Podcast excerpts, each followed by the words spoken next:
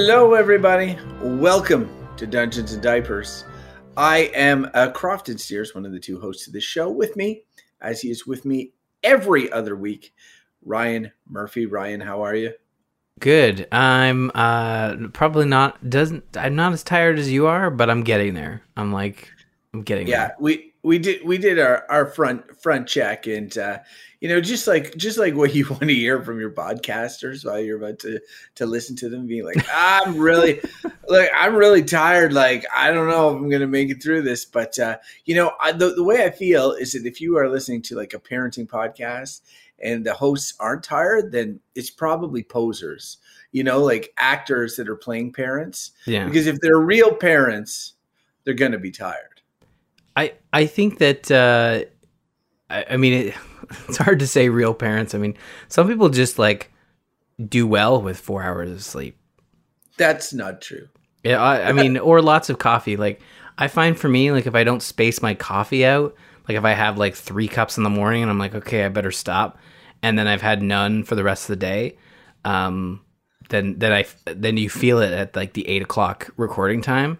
Uh, but um, I was in a I was in a so we do a lot of obviously this is like hey you know Zoom calls. Do a lot of like Google Meets and, and Zoom calls for work. And like I have this like it's not a big coffee mug but it's like a stainless steel it kind of looks like a camping mug but what it is is like a they call, it's like a it's like a little well it's a coffee mug. And it keeps Yeah, my you coffee You got a coffee mug. yeah, yeah, yeah, I got a coffee mug, but the, the point of the story being is like it's kind of a little big, and when you like put it in front of the camera, it looks like you're drinking this abnormally large cup of coffee, and uh, I always feel self conscious about drinking it while in my meetings. And uh, someone finally commented on it, and uh, it led to a conversation of like, "Wow, you should see my other coffee mug upstairs, which is much much bigger." Uh, but also, I was saying like I feel a little self conscious about how big my coffee mug is, and they're like, "No, you're a dad. It's expected for you to basically live off coffee." And and uh, yeah, Ashley doesn't drink any caffeinated beverages. She, you know, she got um, when she was Holy first pregnant with. Caden, she switched from caffeinated tea to decaffeinated, and she's never switched back. And I'm like, I, I know people who like when they're pregnant will like measure out exactly and and breastfeeding measure out exactly how much caffeine they can have. Thi- this is this is the amount that I can have that won't poison my baby. Yeah. I'm, I'm just gonna have this, or maybe a little bit more. But uh, but I know I I I um I think me and coffee like it is funny. Like you get on the coffee train, and I'm like like now I just I need coffee, but and if I got off it, oh man, that would be bad scene. Hmm. But I don't ever feel like it's really like Doing anything? doing anything. It's mostly now it's reached a point if I'm not on coffee, well then that's what I notice. I don't notice the I'm not like, "Oh, sweet, I got my it's more it's it's more that when I'm off it, I'm like, "Oh god, I need coffee." Uh so it's it to, just now to reach baseline to reach baseline Crofton, I need coffee. And what is funny is that as uh, Ashley is able to be baseline Ashley without coffee, if she started on coffee for a while, she'd be like, "Woo!" you know, and then next thing you know, she would be dependent, and she she would only be able to be baseline Ashley with with coffee, you know. Yeah, and I think this is the thing. I remember when I started drinking coffee uh, before I had kids in in college, um, and uh, the I remember my parents, my dad, like when I was a kid, and he drank coffee, and he's like, "Well, once you started, you, it it- it really is something that you kind of have to keep going unless you really want to trim back." And and I think that's for me is like I I will trim back coffee a little bit, but I I don't think I could ever eliminate it. I think I did eliminate it one summer um uh for a bit but at the end of the day like i agree with you I got an idea for next year's extra life. oh no don't you dare i'm editing Think about this the out sick children. Think about the sick children, Ryan. It's like you have a coffee, one of them gets sick. You know. oh um, that's not how it works i i would think if you were saying like oh as coffee lack of coffee is an incentive it'd, be- it'd basically be for every donation that's another week where ryan is not allowed to have coffee i guess is that what you're implying like Yeah, okay for sure, for sure. It'd be like uh, you know, you, you get us past this marker, and Ryan will go coffeeless for another day. We'll just make it days. yeah like, that's it'll nice be really, it'll be re- really funny if it just takes off, and the next thing you know, it's like, well, Ryan, looks like for the next three months you're off coffee. And well poor, poor Ryan would of course cheat. And then Well, the, Yeah. the sick kids would cry. Luckily, Um, that's 2022 Ryan's problem, not 2021. That's future Ryan's Yeah. problem. Speaking of future Ryan's problems, we should uh we should go into either our dungeons or our diapers. The two sections Mm. of our show. You know, like they all kind of hodgepodge together at this point, but the idea is that the dungeons is more like our stuff that we're into, may or may not involve involve kids, keeps us sane. The diapers definitely more uh, kid focused stuff we got going on, but some of that stuff involves the geeky stuff that we love too. So you never know. What do you want to start with, dungeons or diapers? Oh, well, you know what? I know I made you wait two weeks to talk about Resident Evil 4 VR, and I. oh, but also, now I don't care, Ryan. That was two weeks ago. That was past Crofton. He didn't. New Crofton doesn't care about that. It's the only No, thing I'm you just- have in the notes, so I assume you care, or else you would have I- added more important things in here. I do care. I care very much. Um, so I will say though, I am on a bit of a hiatus. I got to right right to the I'm on the last act, and I don't know, like uh, I guess you know my preface of being friggin' tired has a big bearing on playing VR games, which is like you know neither here nor there, but it's still a problem. Like VR is is is you know I don't want to like some of it can be exercise. Uh, I I think Resident Evil 4 is no more exercise than like standing and walking around your house, really.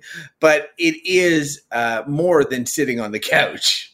Um, so uh, so there is that to it. So yeah, I I talked about this game uh, last week a bit. I'll get on my soapbox here, do a bit of a monologue, and then maybe you can ask me some bits and bobs.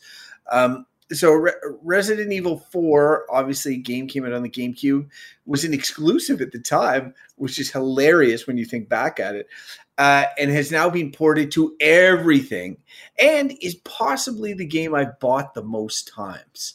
Um, and uh, I definitely um, think fondly of the Wii version of Resident Evil 4. And I think we talked about this a bit last week, Ryan. You had played that, I think. Did you? I played a little bit of the Wii version. I beat the Yeah. GameCube version. That was about it. Yeah, so I beat the GameCube. ver- So they- they released expansion content for the PS2 when it got ported to that, but it was kind of with the shittier PS2 graphics. And then then for the Wii, they had everything in there plus the motion controls, which were actually like I would put Resident Evil 4 Wii up against any motion control game at the time because it used it used more the pointer. Uh, so you and because your your gun in that and it's from behind Leon Kennedy uh, the main character's shoulders and stuff, there's like a little red laser that where you point your gun and such, and you could point that with the Wiimotes, and it actually felt really good. Felt really good to play, and I would say it's to this day one of the best playing Wii games. And it really de- it really precluded me or pushed me from stopping to buy Resident Evil 4. Um, and I often joke that they should release a Resident Evil 4 Seasons Pass, where essentially all you get for it is every time Resident Evil 4 comes out again on something else, you get a copy of it. You know, it's like you just pay, like, right? It's like they do it again. All right, I'm getting the PS7 version of Resident Evil 4. Um, but, uh, but, but yeah, um, I stopped. I, I, so I had not played the HD version. I had not played. So I played this version in VR. It's on the Oculus Quest 2, which is a bit contentious because the Oculus Quest 2, well, owned by Meta, previously Facebook, previously Oculus. Um, and uh, it required, up until recently, a Facebook account to run, and a lot of people had issue with that. Um, but uh, but also uh, the fact is, uh, it's not on any other VR devices, including the Oculus regular, which you connect to your PC. Oculus Quest 2 is like you can is a self-contained device. Doesn't have to. It can connect to your PC, but doesn't have to. But it means like they even amongst the Oculus branding, they have res, they have they have you know walled it behind one device. So that is like contentious. And I think the most contentious part is that it may be the best game I've played in VR in terms of an adventure game experience. And uh, I know that's a bit of a, a, a, a big claim, and I think that part of it is tempered by nostalgia.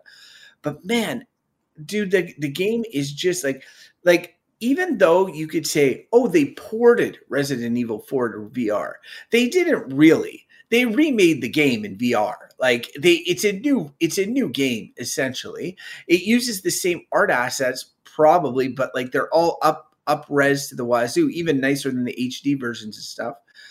and so it just looks so good for for the you know the datedness of the graphics. I tell you, the datedness of the graphics do do it a, a pretty big favor, which is um, that you know horror games be scary and uh, and you know but by having that sort of like little bit like it's not crappy graphics, but it's older like you know GameCube era graphics it means that it means that you're able to sort of like even though things are right in your face you're like oh yeah it's a video game. I, I, you know you're not you're not getting overly scared. And resident evil 4 is a bit more of an action game as a, uh, anyways um so yeah so that's the like i before I'm, I'm going to go into how it plays specifically, but I just want to say that overall, my like my impressions of the, the product is it's an amazing experience because they remade the game inside of VR.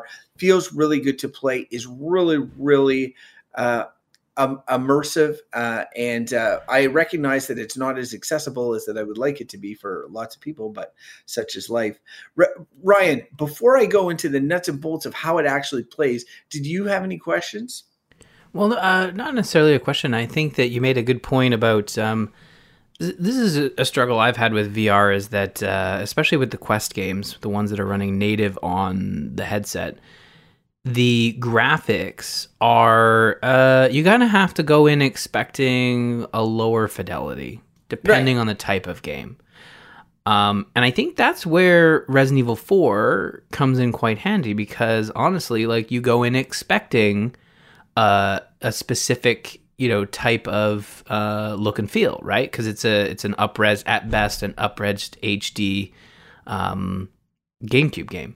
So I think that makes sense that it, it pairs well with from a VR setting that the graphics kind of fit in with its with its existing um, other games that are available. I know there are good looking Quest 2 games based on like the art style that they choose, but I think a game that comes to mind um, in a similar vein would be uh, Saints and Sinners, The Walking Dead.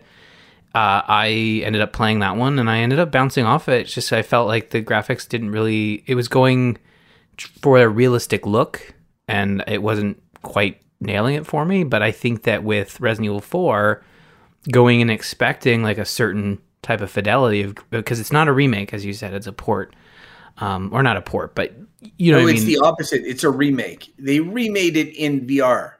Yeah, like, not, but it's, like it's I, no, I, it's not. It's like Armature, the company mm-hmm. who made it. It is essentially, for all intents and purposes, a new game.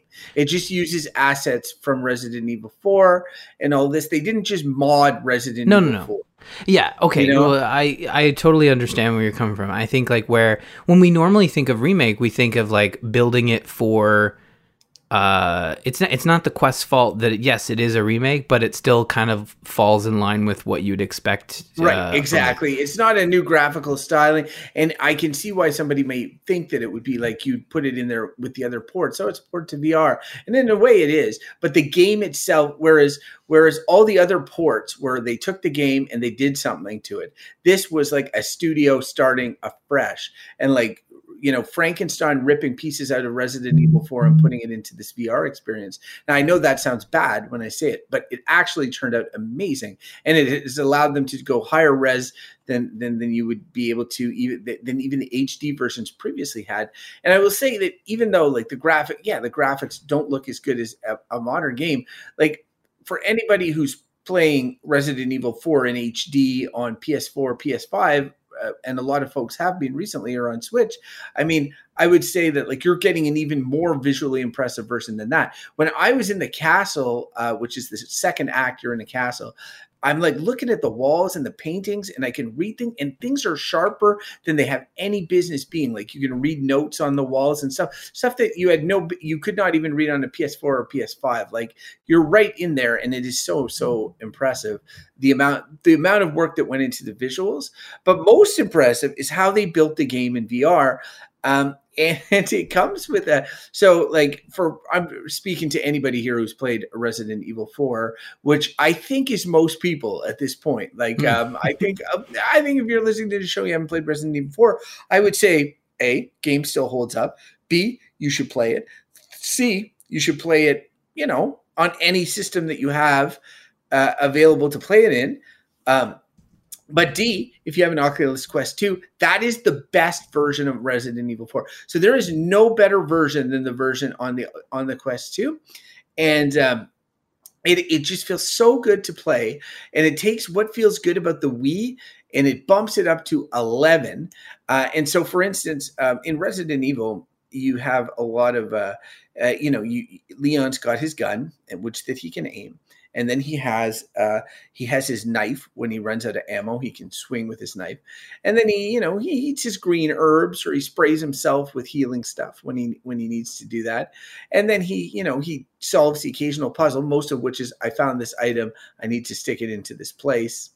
Uh, and he picks up stuff right? Like like really those are the fundamentals of, of, of exploring the village. Opening doors closing doors jumping out of windows maybe i don't know uh, and so the game just translates this perfectly. And there's two ways you can play it the way that nobody should play it and the way that everybody should play it. And the way nobody should play it is with one of those pop-up radial menus where you hold the button and then then it'll be like, "Oh, you want to switch to your knife or to this gun?" You can choose on the radial menu. Like might as well play it on your PS5 if you're playing it that way. The other way is is um, stuff is put on your body and it's wicked. Uh, um, so you look down and, you've got like you know your gun your gun on the side but you've got your your knife that's in in his upper chest. He's got like a healing thing. Your your bigger two-handed weapon is on your back so you reach back to pull it out. The grenade is on your chest and you can take it off and then you can pull out the pin and throw it. Or like you know in in the resident evil 4 original version you just you just there's a canned animation for throwing grenades. In the resident evil for VR, you pull the pin and you've got a live grenade in your hand and you could do whatever with it. Like you could throw it or you could just like I often stood at the top of ladders. I would hold out my hand straight. I'd look down and see like, oh, Akalo, Akalo, like all these guys climbing up. And I would drop the grenade straight down and it would blow them all up. And it felt so good. Um, and uh, and yeah, so there's a lot of that stuff. I grab my knife just from from my chest. I start swinging at things, put it back it even allows you to grab the knife in one hand, have your gun in the other hand. I never really played it that way. I know a lot of people were like taking advantage of dual wielding because there is something new that comes into play, which is reloading your weapons. So in the game, you just would click, you know, you run out of ammo, and Leon, uh, the elite agent that he is, would just reload. But in Resident Evil VR, you have to reload, and every gun reloads differently, and every gun operates differently. But unlike Half Life Alyx, where you also have to reload, and I found the reloading kind of a pain in the ass. And they almost knew that they wanted you to be scared and drop your ammo on the ground and stuff in Half Life Alyx. And Resident Evil 4 VR, you can't really drop your ammo on the ground. Yes, you can fuck up your reload and have to do it again, but for the most part, you it's fun to reload. And so it's an added gameplay element. Like it's really, I like pop in my pistol clip and they're like click, click. And I'm like, here we go again. You know, it feels good. I can reload fa- now faster than Leon can in the console game. Um, and so, uh, so there's a new gameplay mechanic in the reloading and the way you think about your ammo and the way you think about your, your upgrades. And the last thing I'll say in the interface is that they think of VR for everything. So you go to the merchant I got a selection of great things on sale, stranger. And he opens up like his like you're you're dealing with the merchant in VR in a really cool way. Like you're putting stuff on his desk and taking stuff off. When you put stuff in your inventory, and Resident Evil's famous for having a ton of stuff in your in your briefcase, and then you got to make room by like turning things around and stuff. Well, you're actually taking them out and then turning them with your hand and then being like, okay, this one fits here like this and this one fits there. So it's so uh, it's so cool like how it uh, how it comes together. So anyway, the whole thing is just so immersive and it's also not so intense that um, that you're like running all the time in VR or whatever. And I know the beats of Resident Evil 4 so well that it's you know, and it, it is fun in that way. Not not too much scary, although as I get on, it's it's a little bit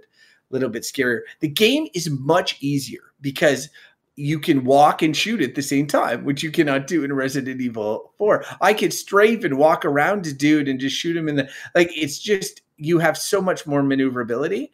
But that's coupled with the fact that you're scared and you're in the in the game and that you've got to load yourself. And so it's you know, it's not I mean, there's higher difficulty modes and I'll look forward to playing them, but man, dude, like I'd be hard pressed to tell you a game I enjoyed more this year. Yeah. Oh, it sounds like you really uh, had a good time, and I think my biggest struggle with VR, and I know with the Quest 2 it is so simple. You literally just strap it on your head, find a clear space, and you and you and you're good to go. And um and yeah, like it's it's really that's it's not as hard as it was before where you had to like hook up the thing to your PC, make sure your USB drivers are up to date. It just works but like for some reason i find um, just with the limited amount of time i have to play games and someone who wears who wears glasses um, i often have to like plan my vr time where it's like okay i'm not going to wear my contacts till noon this way i can yeah. keep them on into the evening so that or sometimes i just won't put my contacts in until until nighttime to, to play uh to play vr games like it's there's just so much to yeah I recognize that, Ryan. Is VR is is they always has the tallest bar- barrier of entry, and I think what's worked for me on this one, as as not somebody who has to deal with the um the contacts and all of that, is that um I uh um this game is the first game I think really the first game that I've I've really played on Quest for long term since I bought the Quest. A lot of the games like Half Life Alyx or Steam Link games that I'm playing, or you know they're they're shorter experiences but this is the first one i really get into and holy moly it boots up fast. And i would say from minute to minute now because it's ready to play when i strap on that headset i get into it pretty much fast faster than I get into Switch games. Like like I'm in the menu faster than I would be on a Switch. Uh, so it is really cool how quick I get into it, um, and and and how quick you're playing the game. And for a guy who was used to setting up sensors in his room for like none of them being compatible, and then oh my god, and doing it again, it, it's being it's the only way that I would play this through because I'm at like I don't know, I'm in the fourth act or whatever Resident Evil Four, and that's like I want to say the typewriter tells you, uh, but I think I'm like at 20 some hours or like 17 hours maybe. And it, just, just the fact that I, and I've done all this target ranges, I'm like milking the experience, but the fact that I put that much time into this, this, um, VR game and I still find the novelty of it so thrilling is crazy. And like just speaking about the typewriter, because in Resident Evil, you see if your game, you write on the typewriter. It's like an old timey typewriter, and you type the keys. Like you're like, I'm writing my name, you know, and and then uh, and then when you overwrite it, there's like sort of like a quick button to press down and then to overwrite, but you're manually engaging with it, and it feels so fun. And they do that for all the little puzzles, you know, like even putting a key in a lock, they make it so that you pull the key out and then you've got to stick it in the lock and turn it yourself. It always like that doesn't happen so often, but it's it's a thrill every time, like little things. Yeah, I I love that they've really crafted it for VR, and I think that's where I I will probably end up picking this one up. And and this is the other thing I love about VR is similar to Nintendo games is that they hardly ever go on sale. And I know a lot of people are like, what? You love that they don't go on sale? It's like, then yeah, I love it because there's no harm in buying it right away or even waiting a couple months to buy it because you know like anything else it's like for I'm going to talk about a game later on that I bought for half price and it's only been out for a couple weeks. So like it's it's just it's an invest it's a good investment because you know you're getting your money's worth. Like Resident you were saying Resident Evil 4 VR is probably likely never to go on sale and if it does, it'll be like 10% which is you know less than what I'll get with the coupon that Meta gave me. Meta, I always I should just keep calling it Facebook. Ryan, can I jump in for a sec? Yeah, yeah. So uh, my daughter just walked down here. Clara, Clara, say hello. Hello. Hello. Yeah. we're we're recording a show. Clara, you're supposed to be in bed. Why are you down here? Because I want to say good night. You wanted to say good night? We've said good night. I'll say good night one more time, okay? Good night. Go to bed, please. All right? Okay. See you later. Okay. So, sorry about that, no, but no. you were talking and I was not listening at all. No, that's so I was um I was just saying that I I think from a VR standpoint like it's it's perfectly acceptable to invest in these large scale uh, or large larger priced games because they don't really go on sale uh, at least anytime soon. So like I'm I'm I'm thinking like if it's it like it's got everything going for it. It's a game that I recognize and appreciate and had a great time with.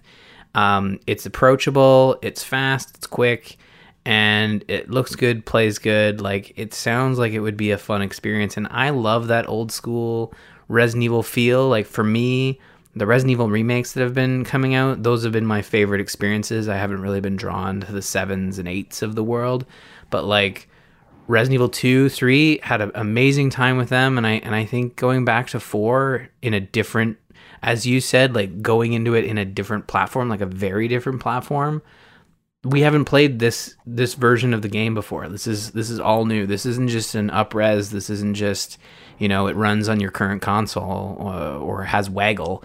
Um, although I guess this does probably have a little bit of waggle, but Yeah, if you get grabbed, you got to waggle. yeah, which is fine. It is what it is. But like, I don't know. I'm I'm really tempted, and it's been a while. I like my favorite VR games are, and this is gonna sound very lazy of me. Um, my favorite VR games are the ones where you can do them sitting, the more immersive VR games. Um, the ones that have you moving around and stuff. Uh, I like Half Life Alyx and I like Beat Saber. Those have been the two that have kind of like got me out of that, um, you know, sit and play. I also don't really like the sit and play either because I always find like I'm bumping into the couch or something. So I don't This know. one asks you at the beginning if you're going to be sitting down. I'm like, who the hell is playing this sitting down? But I guess there, I guess you could potentially, because the reality is, as I'm so good with it now, and I, you know, there are different motion things. Like uh, not every, I'm very strong of stomach in VR, so I'm always in the free motion, which to me is the way that you should be playing this game. But there is a teleportation thing that allows. For, um, it's a common way of moving in VR, and there's another uh, motion thing. There's a lot of accessibility type stuff. Um, and like uh, for me, Ryan, I, I definitely have a lot more breadth of experience, I think, in some of the VR stuff. Some of the stuff I've liked in death is um, archery, uh, sort of like roguelike that I, I, I love, uh, Superhot, all of these games. Um, I have a ton of experience with a lot of games, but there's never been an adventure experience that has um, grabbed me as much as this one and, and given me in many hours. And I think it's a combination of the game itself, which again I can't say enough good things about, and the technology and the the fact that it boots up fast, that it's light. You can set it up in any room. You can just be playing it. Like I can throw the headset and the controllers in my my bag. They're about the size of the Switch and a controller put together, and, and, and like you know, I could be go over to my mom's place or whatever and be playing Resident Evil 4 in VR in her basement in like two seconds if I was staying over there. Not that that ever happens, but like it's just it's just super super um, convenient, fast, fun, and, and, punchy. The only the only thing I begrudge this game is that it um is it's not accessible to that many people. And like we're coming to up to game of the year time, and it is funny because like people be like Resident Evil 4 game of the year, that's ridiculous. It came out years ago. But like as I say, this is a completely different game. Like even just the way that you interact with the weapons, like a rifle with a scope, you know, like you have to like hold it up the to your eyes and look through. And it is very funny because my my hands shake a little bit, right? And so I'm looking through the scope and it's shaking. And when I zoom in, it's like, oh my God, it's like motion in the ocean. Whereas when I'm playing with Leon, you know, and I hit the zoom button, it's just like complete steady you know, boom, headshot. Now all of a sudden the rifles are not nearly as good for me because I look down the scope, I'm like, oh boy, and I'm shaking because in real life that's how I would be with the rifle, you know. So um, a lot of reviews say you should take off the laser sights and stuff, but honestly, I do find the game scary enough that I kind of want to be powerful. The little bug creatures, oh my god, they give me the heebie-jeebies. Even though I don't think I've even been hit once by them because I'm so paranoid. Uh, but yeah, it is. Um, it is a good game. Anyway, I'll, I've talked about it enough. Could talk about it for hours more. But it is a great, great one, and I would totally recommend it. The other game I've been playing is Forza Horizon Five, and um, it- you know I haven't played a racing game for a long time, but even Gwen is into it, and we're like playing it together and stuff. Um, I, I've have you checked that one out? Yeah, I've been playing quite a bit of uh, Forza Horizon 5 and like you, I'm not a racing, you know, gamer. I'm not big on racing. I was joking on the Gamers Inn that like it's Mario Kart and I used to love Burnout I don't make those games anymore, but uh, I'm really an arcade racer. I love arcade racing, and Forza Horizon Five fits that perfectly. Like to the point where I was playing and and um, having a good time, and Ashley comes in and she's like, "You don't play racing games. What are you? Why are you playing a racing game?" Because if you just like walk in and look and just look real quick, it does look like a simulation racing game because it's photorealistic graphics. Um, you know, you are racing on on streets. It it looks like uh, like a realistic racing game, but when it comes right down to it, the physics are very um, uh, uh, generous. You are you're not like if you take a turn wrong, you're not like spinning out. You're just kind of you just have to remember to slow down a little bit, and uh, and even then, like it's very forgiving. There's a rewind feature. Like it just it's the perfect racing experience for me because again, like that rewind feature is just one wrong move and and a whole race can just go to shit and that rewind just like oh well uh, does I don't need to waste the last 10 minutes because this race has been going so, going so long. Just hit that button rewind you're good to go. Like it's a racing game that respects your time in so many different ways.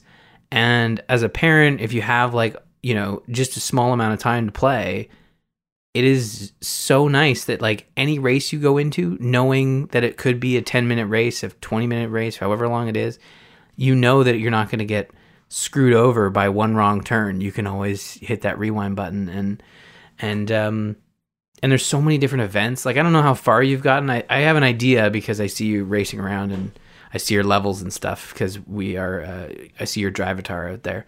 And I don't know if it's Gwen or you that's making your character like run me off the road constantly, but uh, uh, Oh yeah, I, I I've unlocked a couple of extra pavilions and stuff, um, and yeah, we would we would um, we unlocked the dirt racing and the street racing one near Tulum. I've done I've done a lot of extra stuff. It's really hard because, as you say, there's a zillion things to do. So you know, it's hard to be like, oh, uh, you know, I, I I and I'm not begrudging the game this, but it's sometimes hard to be like it's like vomit of icons on my screen. And there's like people being like oh it's this and this and this thing is the battle blah blah blah and this is the that and that. And i'm like oh, what is going on?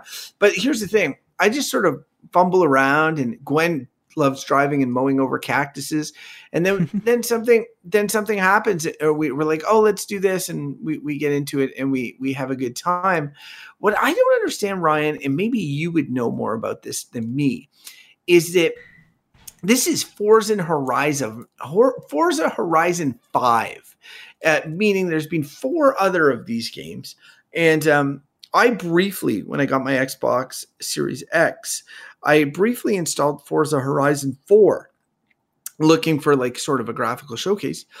And I played it a bit and I bounced off it for no real reason. I just was like, it's a driving game, so whatever. Um, but Forza Horizon 5, the the the online conversation kind of got me. It's like everybody's like, "Oh, this is so amazing." I'm like, "Oh, well, let me check it out." And the opening level where you're kind of dropped out of a plane and, and you do this, it, it's really cool. Like it throws you right in there. But I do remember Horizon 4 having sort of an intro similar or kind of like that. Um, it seems like that they had polished this formula before. I just, why is it that in your mind that Horizon 5 is so popular? Like, what is it doing differently that the others? Is it just a timing thing? Like, what, why is it such a hit? I think, uh, I think it goes back, it's a couple things. Um, to the game's credit, it goes back to what I was saying, and it just being this approachable, um, arcade racer that can can both um, appeal to folks like me who want that very arcade feel racer, but also appeal to the the car nuts. You know, the folks that want to see all the cars, collect all the cars, and and drive them. And I mean, the physics aren't so realistic that like, oh wow, I can really feel that I'm driving uh, this Ford Bronco. Uh, that I think that's one of the first vehicles you get.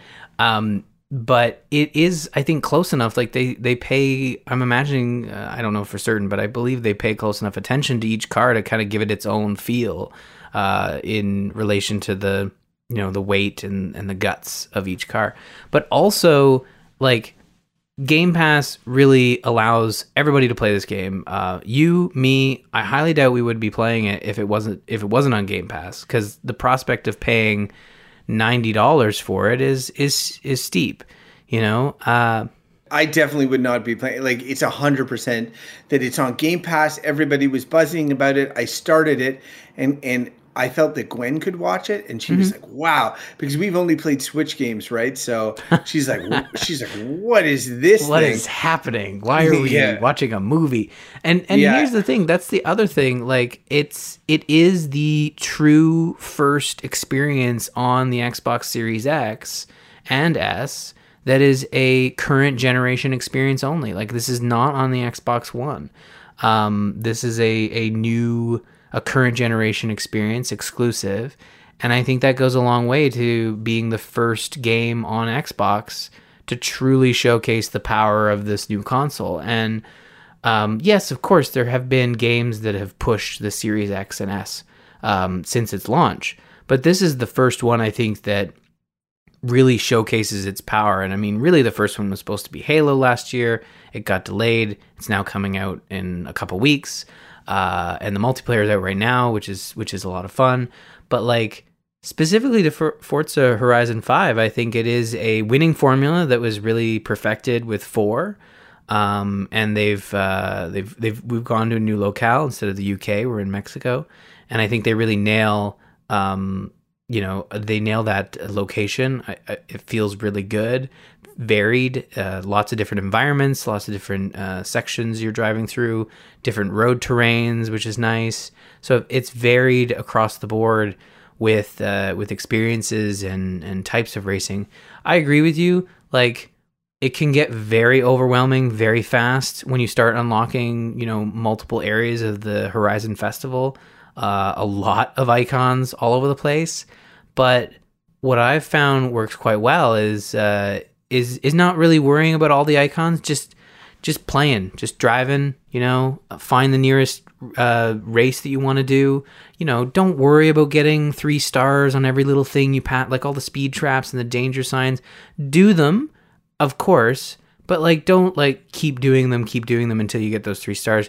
Like if you're a completionist, um, I would not play this game uh, unless you really, really like racing games because you are going to get into that habit of like, no, no, no, I'm so close to getting three stars on this speed trap. I gotta do a U turn and do it again.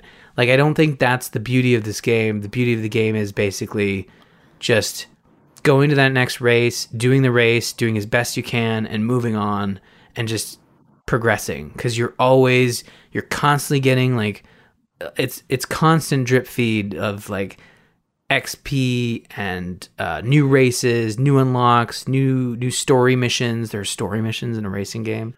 Yeah, it's such an it's such an impressive package. All the stuff that's in there.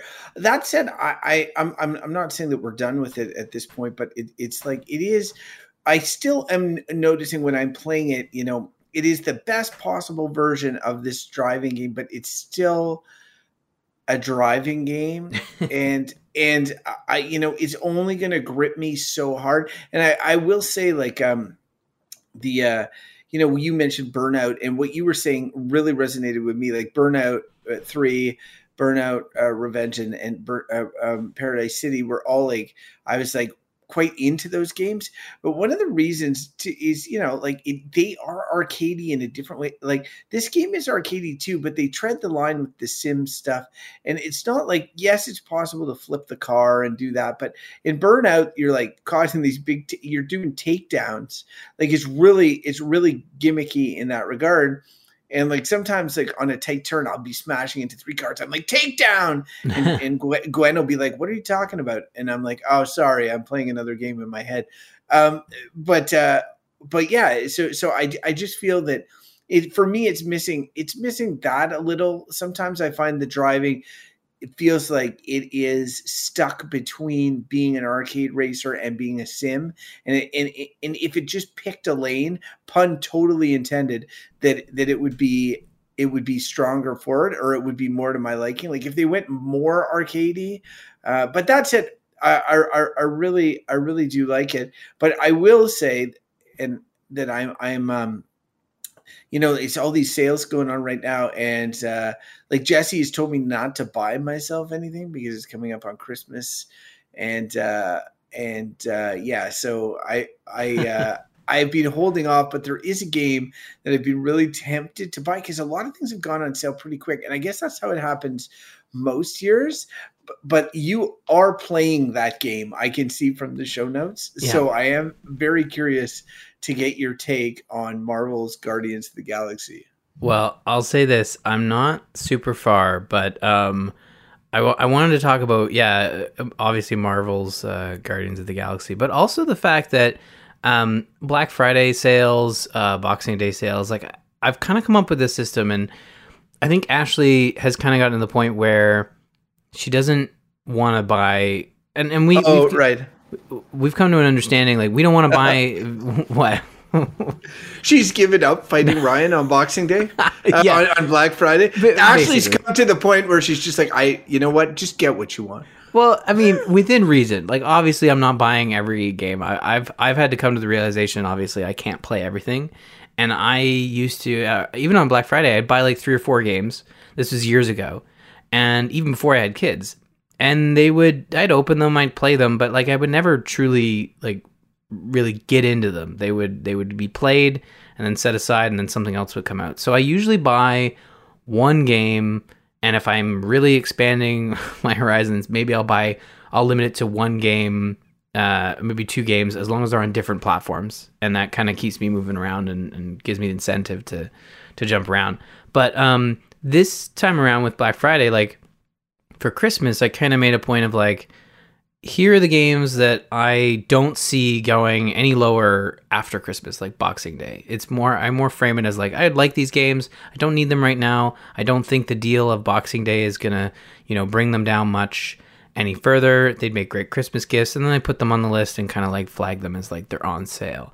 Um, but, it, but like you, a game that I didn't want to wait for and I felt like probably won't go any lower or might not even go as low as it is now, which is Guardians of the Galaxy is is half price. That was the game I was talking about earlier. It is available for forty dollars right now, um, and it came out at the end of October. So it's been on sale for about a week. It came out end of October, and uh, yeah, I played Gotta it. be and- annoying for some people, eh? yeah, and this is the thing. Like half price is a, a steep drop for any game that just come out. And I mean, Deathloop was another one. It also dropped to half price, and that's fairly new. Although that was like early September, so it's a little not as bad. But I think like anything, anything more than twenty dollars off the top this soon feels kind of like a bit of a bummer. And honestly, I I understand folks who want to wait on sales, even if it is a game they are just absolutely dying to play. Um, but I find for me, like if I really want to play a game, I'm happy to to pay full price. Like, um, if I want to play it day one, I'll pay full price. That's fine by me. Uh, but Guardians of the Galaxy was a game I felt would go on sale, and I was happy to wait for a sale. I I did not anticipate it going half price, but um, yeah, you're right. Like I feel for the folks who bought it full price and and to have it drop so suddenly, but. Uh, you know the game was uh, well reviewed. Like i don't think it was you know panned or anything but um it's uh, i'll say this. It's i've i've i'm like chapter 3 it's like the other marvel games a little alarming when you start playing it and you have this idea of what these characters are. And i mean more so than other you know characters like spider-man and and iron man and stuff captain america. Um guardians are really for a lot of people the movies first and foremost. Like the comics are, from what I understand, not as popular as obviously the other properties. Um, so like I I don't think anyone would be blamed if they heard of Guardians of the Galaxy and immediately thought of Chris Pratt, Dave Batista, um, you know, and the rest of the group. Like I'm terrible with actors' names, but like the James Gunn crew, and um, this is very much like a comic you know, accurate portrayal of these characters. You definitely feel the movie uh, characters in there because that's who they're based on. But the start to the game to me felt a little flat. Like it was like, oh gosh, I, I could kind of see maybe why this thing hasn't been doing so well. The first chapter started off really slow.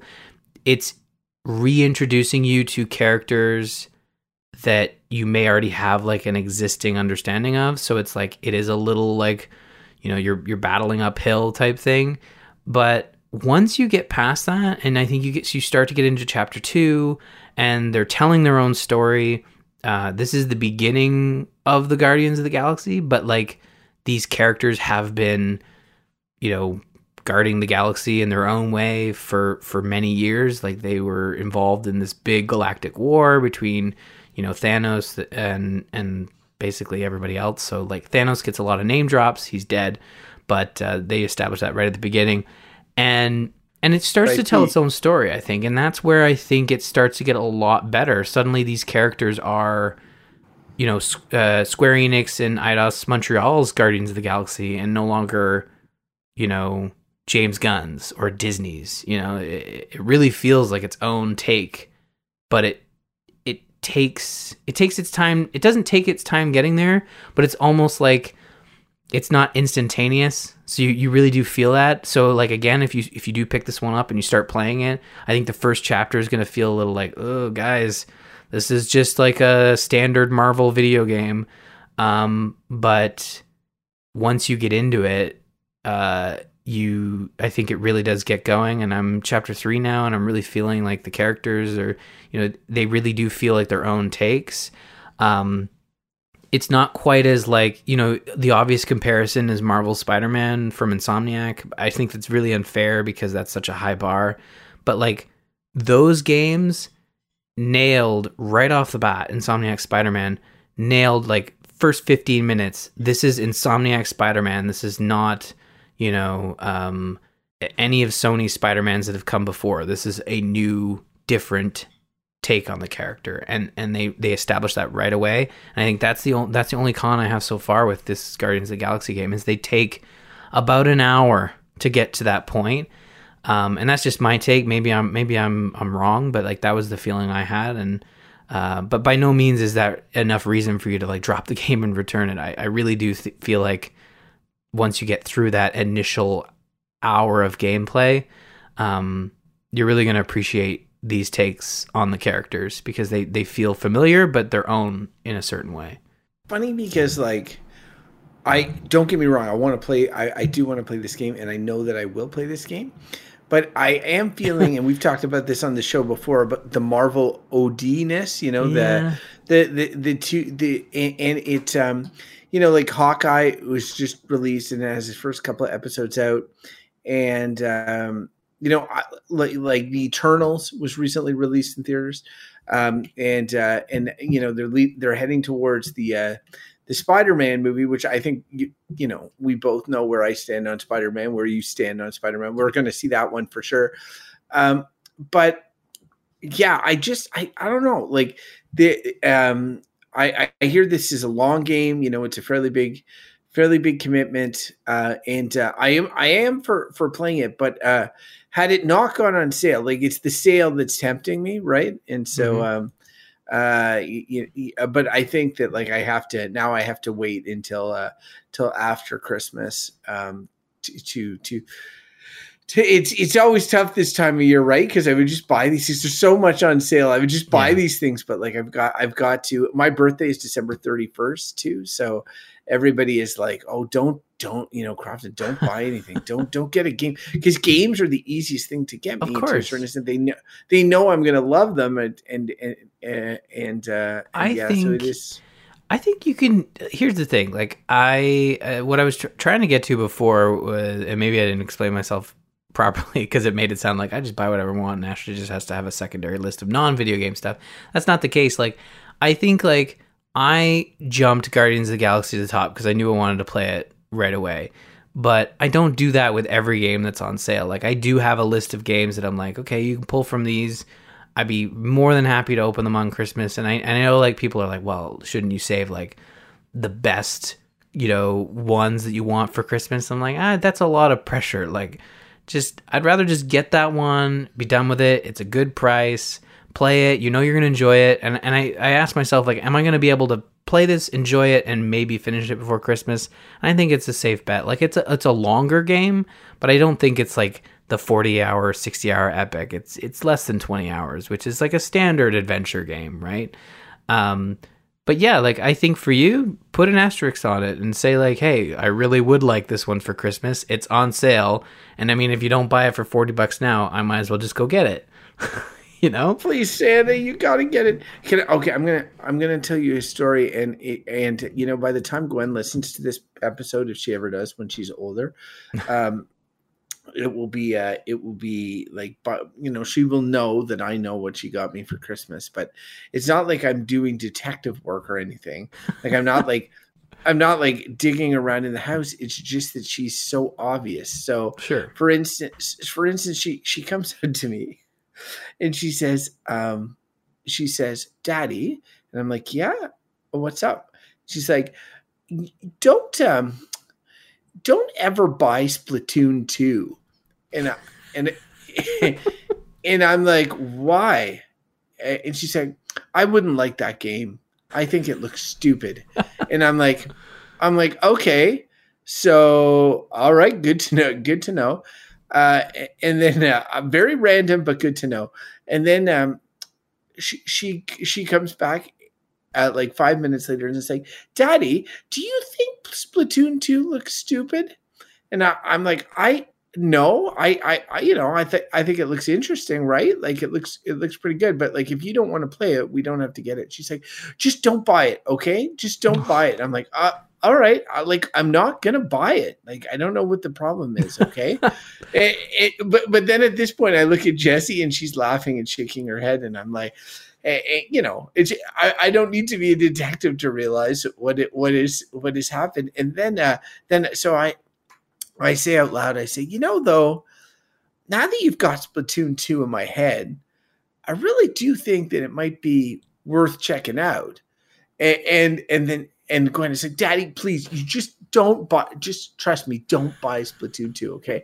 And, and then then I said, All right, you know, fine. I'm I'm you know, I won't I won't get it. If you don't like it that much, I I won't get it. In fact, if I ever saw it, I would be really upset. And she's like, "No, it's not. It's not that." She's like, "It's just that. Just trust me, okay?" And I said, "Sure, I trust. I trust you, Gwen." So I'm no detective, but I am going to guess that she got me Splatoon 2 for Christmas, uh, and uh, it will be super. I'm expecting awesome to play it with her. Uh, so uh, so if I'm wrong and she just hates Splatoon 2 and randomly wanted to talk about how much she hated it, well then this this has been recorded for posterity. But somehow I have a feeling that post Christmas I will be talking about Splatoon 2 on this show. I think it's a safe bet. Uh, and and here's the thing, like, I mean, if if someone if, if someone came to me and like, look, the kids really want to get you something that you're absolutely gonna love. You've been talking about this Guardians of the Galaxy game, like, then yeah, of course, I I can wait till Christmas. But I don't know. There's just some some games that kind of pop up, and and I feel like ah, you know what, this one's not going on the list. I think it. But stems- Ashley, they're talking about it on the internet right now. hey, you're not wrong. Uh, and and some of our listeners uh, are talking about it, and and I I think I think it stems with. Uh, I, I once asked. It, this was recently. I I needed um an an SD card for my Switch. And it was a Black Friday sale, and I sent it to. I think I uh, we were doing Secret Santa, or my mom was asking what she wanted, what I wanted, and I said, "Well, well, this is on sale. You can go pick it up." And she ended up not getting it on sale, and she ended up buying like a, a lower storage. And I'm just like, ah, you know, I, sh- I should have just. I appreciated it, but it's one of those things where it's like, you just, I don't know. I just felt like I needed to go and, and take care of it myself. So I, I, I don't know. Maybe I'm a bad person. I'm terrible at buying. I'm not good. Don't buy like for me for gifts. I usually create like the, um, you know, the coffee beer gift card list. Like you know, you can get so creative with you know craft beer and and different types of coffee and you can go nuts there and i am more than happy to open that stuff on chris that stuff's awesome i hate buying i'll even put clothes on there i don't like buying that stuff for myself. I'd rather it be be gifts and that's sort of the gifts i like. And i mean this isn't just a backdoor pilot for me basically putting my christmas list out there for all of our listeners but like basically that's where i'm at. I'd rather have stuff that i just don't like buying. I like buying video games. I guess that's where it comes down to. Listeners, if you buy me a PS5, I will be your friend. Uh, Well, that's yeah, that's a stretch, but I don't know what that's worth, um, but uh, I, I I am in an Avengers group with other fathers, and they all make fun of me. it's true. Um, s- so uh, so yeah, it would be would be very much appreciated. Uh, Ryan, I think we have tallied uh, long enough in the dungeons. We must go forth and change some uh, some diapers, which might be a sore point for you right now. Uh, but but uh, but yeah, I how's it going on the home front? Uh, well, you know, I I wanted to start with a fun. I got a uh, we had we have a fun story. We did um we did our first sort of parent teacher interviews. It felt like our first one. I think we did one for Caden last year in junior kindergarten, but it was like very much virtual uh, learning. So it was kind of weird. It was like we kind of felt what Caden felt by like zooming with with his teacher. I was like, oh yeah, this is very impersonal. It's not it's not as it's not the same. Um, but now that the kids are both in school, uh, we did parent teacher interviews. It was still over um, Google Meet, so we we still did it virtually. But like I knew you could you could tell based on the conversations that these teachers were directly engaging and interacting with Caden and Abigail. And um, I will get it right out of the way. Both both kids are doing really well at school. Um, they're doing they're doing they've progressed really well. They're adjusting. Uh, they're both taking the bus for the first time, and, and that has been a, a bit of a struggle with Abigail. But I think we've gotten down to a, a point where um, we've gotten our morning routines down, and uh, there are no more meltdowns. It's just everyone's happy to go. Everyone's happy to come home. It's it's all it's all much better, and I'm hoping that the Christmas break does not reset that. So we'll be looking at that. But when it came to the parent teacher interviews, I thought I'd share a couple of fun stories. So um, before, you know, go ahead. going in, uh, we Kate, we knew Caden was doing really well in school. He was really enjoying it. He was making lots of friends, and uh, and and we we- we weren't too we weren't too worried about his about his interview. And um, basically, the fun part was the teacher was like the teacher was saying that uh, Caden has this like sense of humor, but he doesn't know it. So he's doing stuff that is making even the teachers laugh, his his fellow students laugh, and he like doesn't. He's not like understanding that he's being funny or being silly. Like he's he's not being obnoxious. He's just, he's just literally being. He's got this sense of humor that is just hilarious. And and I notice that too sometimes when he's just in conversation, he'll say something just hilarious, and you can't help but laugh. And he's like, "What's funny? I don't." You know, you're not laughing at him. He's just make he's made a joke, and and and he doesn't know it. And uh, one of the examples was um, he said one day to his teacher, he says uh, that he had to go pee. And I was like, okay, well, go to the bathroom and, uh, you know, do your business and, and come back. Uh, and he's like, he says to the teacher, he's like, you know what? I want to try peeing standing up today. And the teacher's like, oh, okay. Um, well, go to the bathroom and, and, uh, and do what you got to do.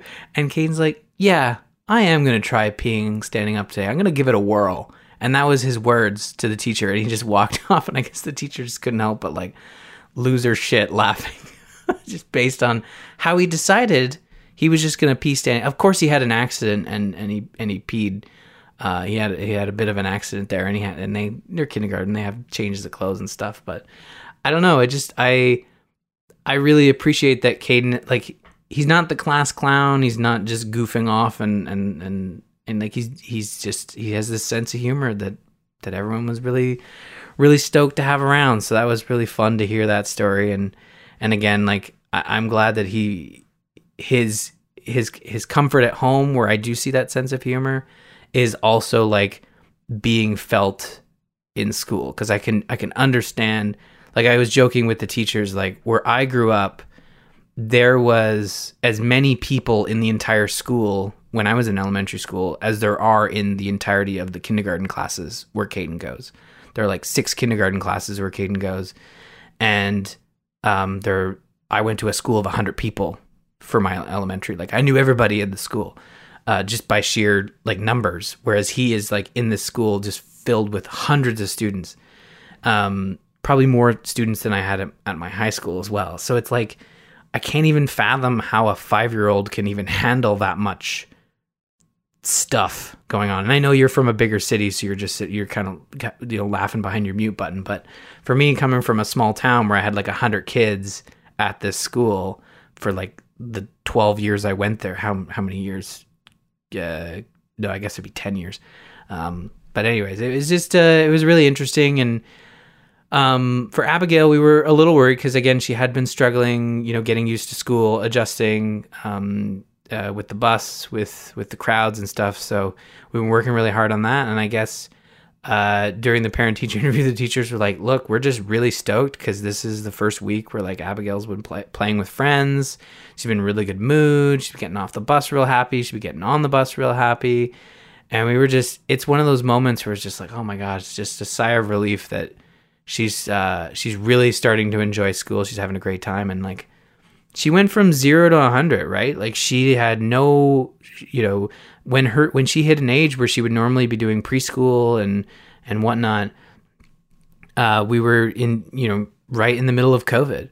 Um, we didn't send her to preschool. We didn't send her to daycare. So she went from no school no non-parents around uh, experiences to suddenly having no parents around and surrounded by strangers um, safe space, don't get me wrong, but still like people she doesn't know. So like the fact that she's been able to like adjust over 2 months has just been phenomenal. Like I don't think I, I don't even think I I could do that. Like and, and she's nailed it. Like kids are just so resilient. And yeah, she had tough days and we had tough days getting her to school, but it's kind of like it was one of those relief moments where like us as parents and and them as teachers are we're all sitting there on this Google Meet call and it's like shit isn't it great that things have worked out? We worked so hard and we're just like let's just pat ourselves on the back and and obviously congratulate you know Abigail on a job well done but it was like uh it was just such a great experience. Like it's those moments where as as parents like those those are the awesome moments where it's like man my kids just are are really doing a, are doing fine. I mean we're just talking about kindergarten here. Um it's not like they're like you know, uh, I don't know, like what do you do in kindergarten? You like we've we've seen that we've seen that progress, and it's just been it's just been really great. Honestly, like that was this was a couple weeks ago, and we're still kind of riding high off it. It's it's really nice. It's funny because for um, for Gwen uh, ingested the meeting with the teacher. It's her kindergarten teacher. Gwen's in grade two now, and she had a really good rapport with her kindergarten teacher. And then she got her again in grade two because there was sort of a school shuffle, and it's just it's just been so great as well. And so yeah, it just it was a it was a real big. Um, big ego boost for us in the sense that like we really do get you know, every parent wants to think their kid is the teacher's favorite but you know, I would be willing to put some money on it. Um, and uh, I am. I'm stoked about that because Gwen looks forward to school every day. She comes back. She always has something fun to tell. And we don't take it for granted. Ever since the lockdown in Ontario, we don't take for granted the fact that that she gets to hang out with her friend and that she gets to have these fun experiences every day. So I'm I'm I, I am totally happy that it is going going well for for her. Glad to hear your parent teacher interviews went well. Uh, uh, and um, I I am uh, you know my family and I would imagine you guys as well. Although it, I think this might only impact Caden. Mm-hmm. Uh, which is that the COVID sh- shots have been okayed in Canada for children. Um, and the age is what five to twelve, five to yeah, five, to, five to eleven, and Caden is right on that. Uh, so he he yeah. can get it because yep. we Clara cannot, but Gwen can. Gwen's the one at school, and they all wear their masks all day at school, and like I'm just kind of hoping, you know, they get their shots and we've got ours booked for gwen on the 10th and we're already working on like mentally prepping her because she hates shots are you guys going to tell Caden or are you just going to like hey surprise it's not disney world it's shot world Ha ha, boom boom you know uh yeah we uh I think we're we're trying to like strategically figure it out, and I think uh, I can't remember last we talked about it. Ashley and I. I mean, obviously, we do want him to get his shots. I think we were just trying to space it out where he was getting it so he would have time to recover. So uh, outside of school, because um, we don't know how it's gonna. I don't. I don't know. I have to look into it. I don't know how it's hitting kids in terms of like. I remember when I got my shot. Like the first shot, I was fine. The second shot, I was out, uh, and I needed a day to recuperate. So, um, I'd have to look into that. But yeah, like I think Caden can get it. Yeah, he can. We can book it. I think they started bookings. They have special clinics and setups at uh, for school after hours where you can go in with, you know, as a family. But uh, yeah, Abigail is not quite there yet. Uh, she's not five yet. So, but once she hits five, she'll be able to get it um, later on next year. But yeah, Caden's able to get it, and I think like uh, like you said, like they're still doing masking. All I don't think the vaccinations for younger kids is going to change how school is operating, but at the very least, it'll make it much much safer, um, and uh, and and allow those schools to stay open. Although I, I you know we uh, you know knock on wood, the schools have not closed. But yeah, in terms of mentally prepping, like we've basically just told them like, yeah, you're able to get your shot now, and we're gonna book it at some point in the near future, and you know, do you have any questions? Like, uh, we, we, you know, we got our shots. It's a slight pinch. It's obviously a needle. Like, Caden's not too bad with with needles and shots. Um, they just had their boosters for other stuff not too long ago, and I think it went went quite well. I mean, like, let's. I'm gonna be honest with you. Like, they get a free sucker at the end of it. They're they're they're game. Like, they're easy to. They don't get much sugar. Those kids, rightfully so, because you give them sugar and they just fly off the handle. But you know, bribe them with sugar and they're good. Needles, it's all good. You call them suckers? Is that not what you? What would you call them? Lollipops? Like Yeah, know. Lollipops. Suckers. Suckers is somebody that I convinced to do something like like get a shot. Or edit my entire podcast and That's put it true. online for me. You know, like something something like that, but like not not a, a lollipop. I Really, you've call never called them suckers? That's like a. Is that like a pop soda thing? Maybe. Like I mean, I know we don't I live don't- that far apart, but I don't know. I, yeah, I I've always know. called them I'm- suckers. Maybe, maybe that. Maybe I'm a sucker. I don't know. Hey, I Ryan's revisiting all sorts of exchanges he's had in my life. In in his life, he's you know walking up. He's like, "Hey, give me a sucker, why don't you?" And the guy's like, "Uh, sure. Uh, hey, Gino, this guy's looking for you." Um, but uh, but yeah. No, anyway, I'm glad uh, that's no, where I that ne- went. I I never. Yeah, I know. I I never heard that expression before. Um, Really? Huh. yeah uh one thing uh one thing i just wanted to mention here uh in in this interlude um is the fact that uh i know i've been talking about smash brothers repeatedly and now i'm like we play it every night. It's like our game right now like we're putting in a ton of time in it gwen and i I look forward to it every day. And now I'm at the point with Smash Brothers where like I recognize everything. Like so all the little power-ups because unlike Mario Kart where it's like okay there's a star, there's a, a red shell, you you you know them, you do a couple of races, you know them all. In Smash Brothers, it's like it's like they are torturing you on purpose. They're throwing like random items at you all game. It's like here's this thing from this other game, and here's another item. But now I'm at a point where like I'm like, oh, I know what that is. Oh, I want that. You know, like the items are exciting. The assist trophies, when which are like you can do summons, which are very confusing uh, if you've never played a fighting game before. To suddenly have this weird character that jumps into the battle and fights on your behalf and can pretty much not be hurt. Um, but now I know them and I know who are the good ones and all this. And Gwen and I have put in a lot of time. So now I'm in it on Smash Brothers. I enjoy it. It's so much fun. I'm having such a good time. And Gwen and I enjoy it every night. The one problem problem is that Gwen may be getting better than me at Smash Brothers. And um, that is like I did not expect that to happen this fast. Uh and uh, it is it is frustrating a little bit. I, I I put it into two two two camps here. There's two schools of smash thought. I guess it's like you could be somebody who knocks out a lot of characters and beats them up and gets tons of KOs, or you can be the last person standing. Or maybe you're both. But the last person standing, the survivor, is the winner. Like the way that we're playing it, first place is you could have pretty much zero KOs. Like you could get none, and then the last person you're fighting could trip on their shoes and get eliminated or fall off the side, and you could win. You win with zero KOs, and your your dad, let's say, could have ten KOs, and he's been eliminated. So whatever, right? So that you know we were always on the same team. We always play teams of two. So we're four teams of two. We play eight players. It's crazy. They're all computer players. We're now up at eight difficulty eight of nine for the uh the computer opponents. Wow. So so Gwen and I are like we're we're playing high level computer opponents, but we essentially our team wins pretty much every time. Like uh like I just convinced her to move to eight actually tonight because we were at seven for a long time, and it was just like we were we were mopping them too much. So I was like, let's move up to eight at least. Um, but often it goes the same.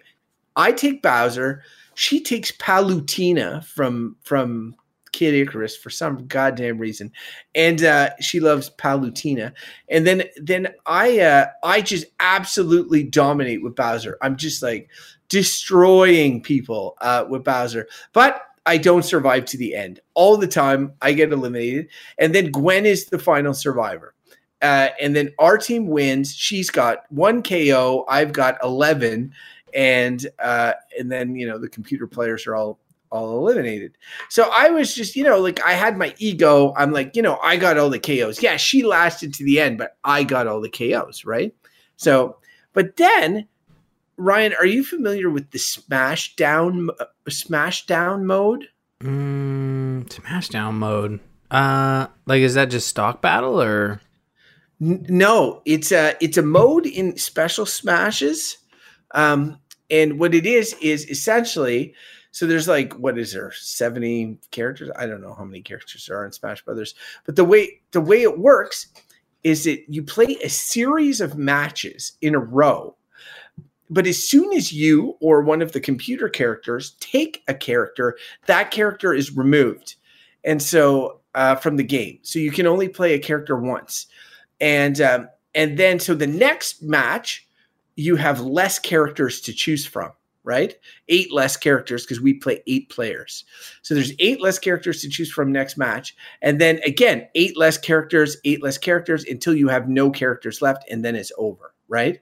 So so every and every time you win a match, you get a.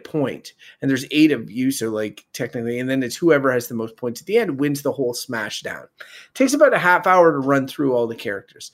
Um, and, and, to do but the thing about it that's great is it made gwen play as other characters but the thing that sucks is that you can't be on teams. So like i can't it can't be like gwen and i against the world like it is when we do a stock smash or something. It's like we're it's all for one and one for all. Hmm. so um so that's where i started noticing it which was that gwen kept winning and i kept losing. And they don't and they don't count smashes. Like the amount of smashes you get are irrelevant. It's just who's the last person. They get one point on their ledger.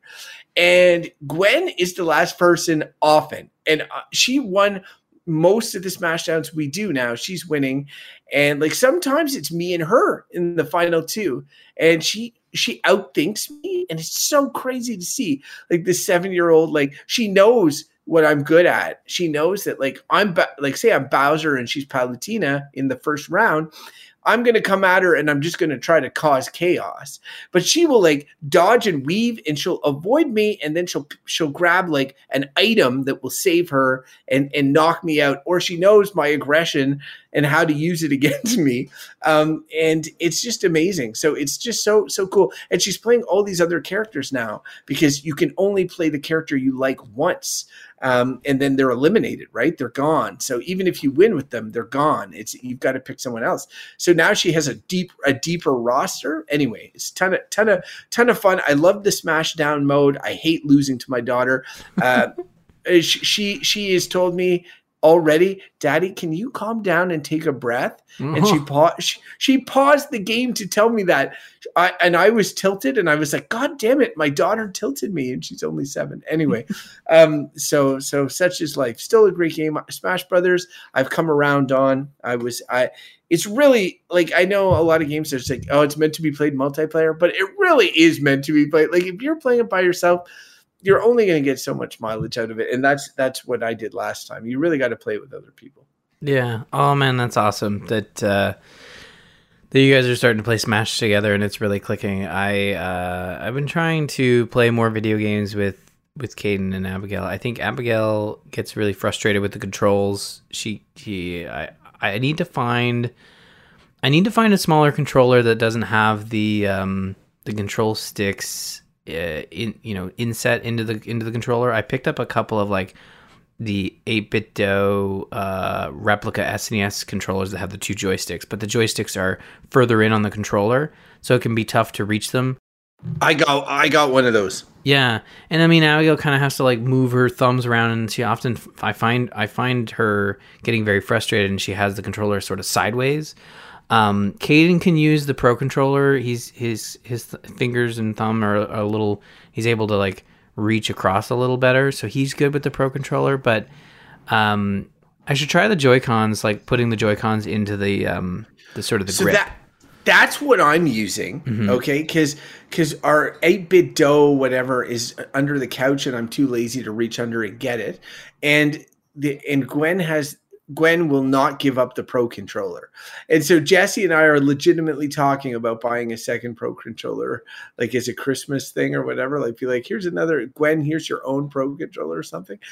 And it's funny because never would that have ever crossed our mind. We have an, enough Switch controllers or this sort of thing Mhm. but like if we're going to be playing smash for the foreseeable future um like then i mean it, it might be worth it and i've totally like i was so cheap with the pro controller i waited so long to buy a pro controller if you are a switch owner a new switch owner this holiday season or last season just buy a pro controller all right like it is it is i know it's like a, hundred bucks or something i forget it's very expensive but it is the i think the best controller i've ever used in my life like Yeah. it is really good and when I switched to the Xbox, which is again Forza, it's like beautiful graphics and all this. I'm always like, man, I wish I could be using the Pro controller. It's so much better. Yeah. Uh, Pro, yeah, the Pro anyway. controller is really good. I mean, Nintendo is hit and miss when it comes to controllers, but they really, uh, they really, you know, went for um, that simplistic design, but it just feels so good.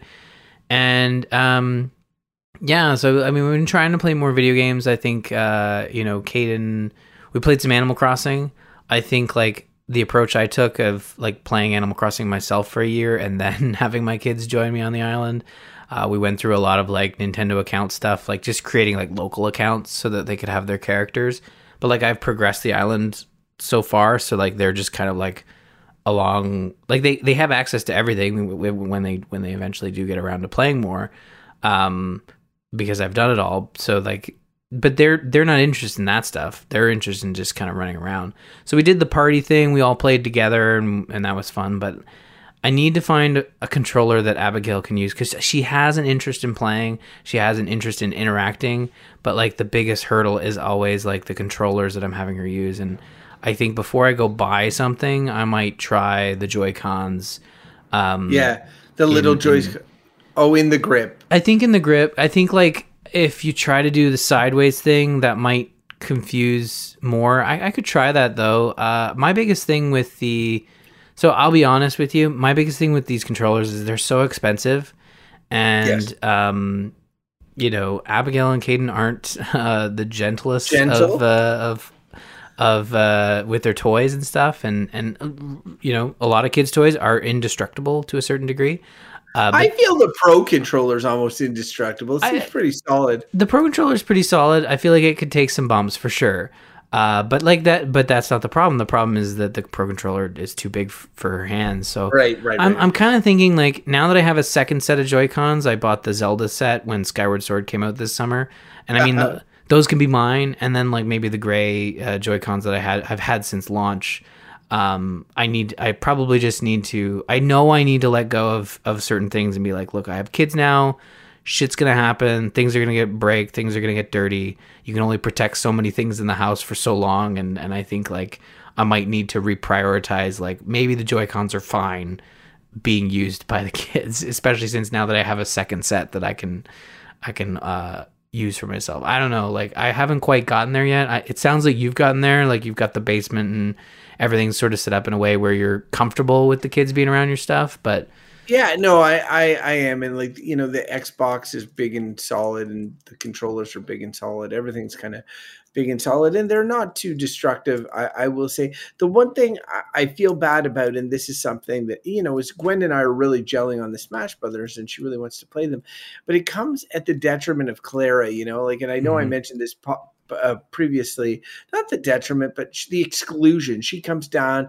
Gwen's excited. She sees all this animated like stuff on the screen, and I mentioned last time, like, who's the bad guy? She doesn't know what's going on, and and she can I play and we've let her go in the training mode and walk around a bit but it definitely she knows it's a fun exciting thing that mm-hmm. Gwen and Daddy do that we really like and we really get animated about but I just I just feel badly because like at one point she'll be player 3 and we will we will have a good time and but um but right now it really is it, it, it and, and as Caden you know like he's uh, he's getting up there but like you know, Gwen is Gwen is seven and a half, or not seven and a half, but almost seven and a half, and so like that's pretty, you know, that's pretty old. This is now the time that we start.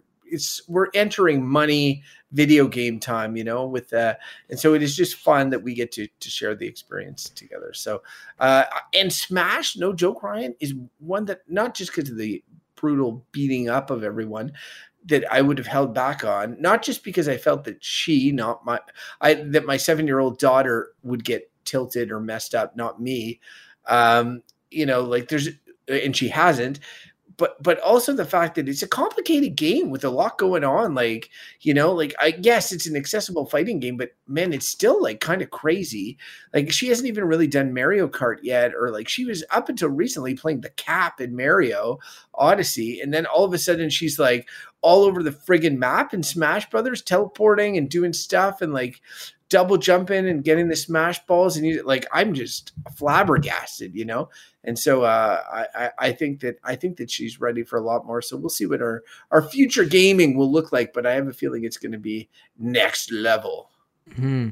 Yeah, I, I feel that too with with Abby. Like she uh, she does feel left out because uh, Caden can play. Caden likes to play, and uh, I think I need to to revisit the controller situation and try to try to get Abby involved because she is interested. She just loses interest real quick because she gets frustrated with the controls and and, and Animal Crossing is is a complex game. It's not.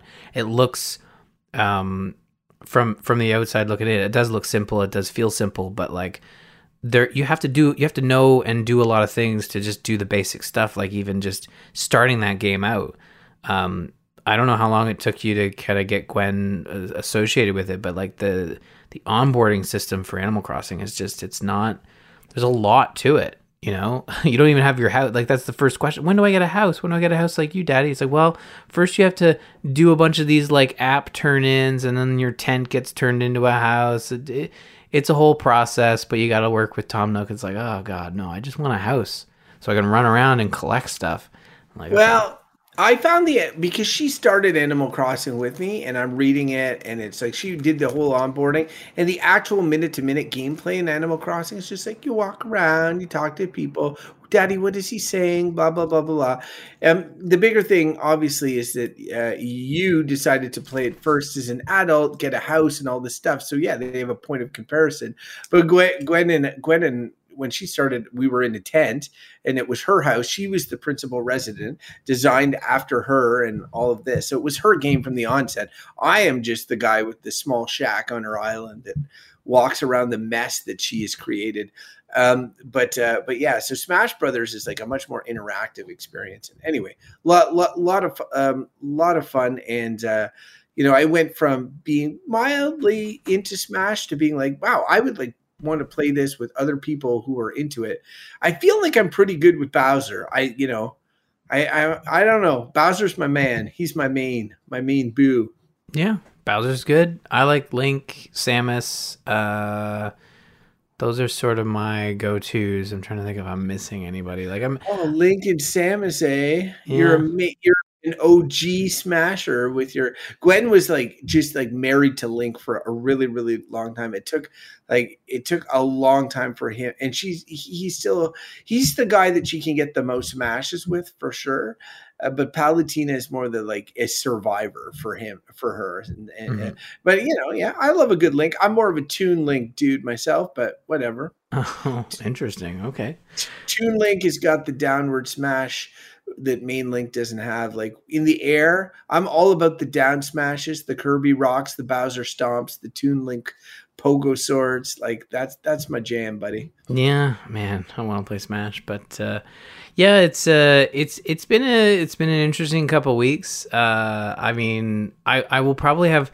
Uh, I'll I'll take these new these two things I have here and say basically I'll probably the bulk of them will be our next episode because we are starting to eliminate the overnight diaper for the two oldest and um, so far it's just we've just started to do the um, wake the kids up before we go to bed to, for them to go for them to go pee. Um, but we looked into it a little bit more, and I and I and I could be wrong, but uh, I guess you have to like kind of prepare for the worst and pull the ripcord. Like you you you make sure they're not wearing a diaper to bed and and just wearing loose clothing, and obviously have like some not waterproofing, but like the you know the plastic sheets are under uh, uh, under uh, you know mattress protector thing, and uh, we haven't done that yet. But we we have started to like wake them up before we go to bed for them to go to the bathroom. Caden has no problem with it. Again, Abigail freaking despises it. She hates it. I, like she she she does not like it. Like when she's asleep, she's, she's, out. She's pretty young though, right? Like, yeah, she's, she's like, four. So uh, I guess you know what. You're right. She's four. Um, because I remember how I said that we we were diaper free. Yeah, I was bragging about it. I was rubbing. I remember that. Face. Yeah. Um, well, we're I spoke too soon. Uh, so we're uh, Clara uh, was went a few nights with no diaper, no pee, and all this, and then she had about three nights in a row of like peeing the bed and so we're back to like her having the diaper. She kind of wants to not wear it and like like she wears it but she if she can she pulls it down as pull ups and she, she wants to pee in the morning and pee in the afternoon but um yeah so uh, i mean as much as proud as i was i am still proud. She's trying but like she's she's back to to diapers yeah i think abigail wants uh she does not like the diaper she's not a fan um i even i you know today when we were we were getting ready for bed i, I caught her like she was taking it off and i'm like no we're not we're not ready for that yet we're still figuring out the process we're we're just gonna try to get used to going to the bathroom before bed. But I guess just the the concept of them having the diaper on just completely invalidates like even trying to go diaper free. So you kind of have to you got to jump, you know. And I I think we're we're gonna prepare and we're gonna get there, and hopefully by next episode we'll have some either good stories or horror stories. We'll see. But um, luckily it is it is just pee. So that is that is the one benefit I can think of so far. so, um, and then uh, obviously the holidays are kicking into high gear. Uh, everything's getting decorated. Their radio station is playing Christmas music nonstop. Um, but I feel like since this episode will be posted in November, we can probably hold off another couple weeks before we talk about the holidays. Even though we did talk a little bit about it in terms of the the boxing, uh, not Boxing Day, but the Black Friday sales. But I don't know. Let's wait till we get to December. We're right there. Next couple episodes yeah. will be holiday. Also, uh, it's only P or whatever you said about P there. It's That's not poop, be- is what I was getting at, basically. No, but what was your line? It's it's only P. Uh, it's it's yeah, I'm gonna have to listen to it again, but that should be the name of the episode. Okay, I've made. I, will mark it down, uh, and uh, we will. It's only P or something. I'll look or whatever. Uh, yeah, we'll we'll have to. I, I, had it there. As soon as you said it, I'm like, that's it. That's, that's the, the that's the title. Nailed it. All right. Well, we'll we'll sort that out. so that you know what that means? Once we found the title yeah now we can time, stop. it, good night it's everybody time to, it's time to go. Good night everyone. And before we do i'm going to do what we call in the business the business. Uh, and that is uh, you can visit us on the web at tgistudios.com slash dad that just a spoiler the dad stands for dungeons and diapers. Just we thought that through. Email the show at dad at tgistudios.com dad at tgistudios.com uh, and please do. We haven't i don't remember reading uh, an email or a message on the show for a while and it's, it's been a while. me making me sad. It's making me sad ryan so yeah. I wish somebody would make me happy just in time for christmas. You can follow us on twitter you can find me at Crofton Steers. You can find Ryan at R Murphy. And the show itself has a Twitter handle. And I know what you're thinking. I'm already following both of your guys. Why would I follow your tw- your your your show? And because a you want to support the show. B you can find out when episodes drop the minute they drop at D and D Cast, um, and that's going to do it for this episode of Dungeons and Diapers. I'm Crofton. He's Ryan. Hope you have a great week, everyone. A great couple of weeks. Uh, we'll see you, and then we'll talk Christmas. Uh, so say bye, everyone, Ryan. Bye, everyone, Ryan. Oh, Yeah. all right. Bye, everyone. Bye, everyone. Ryan. Ryan.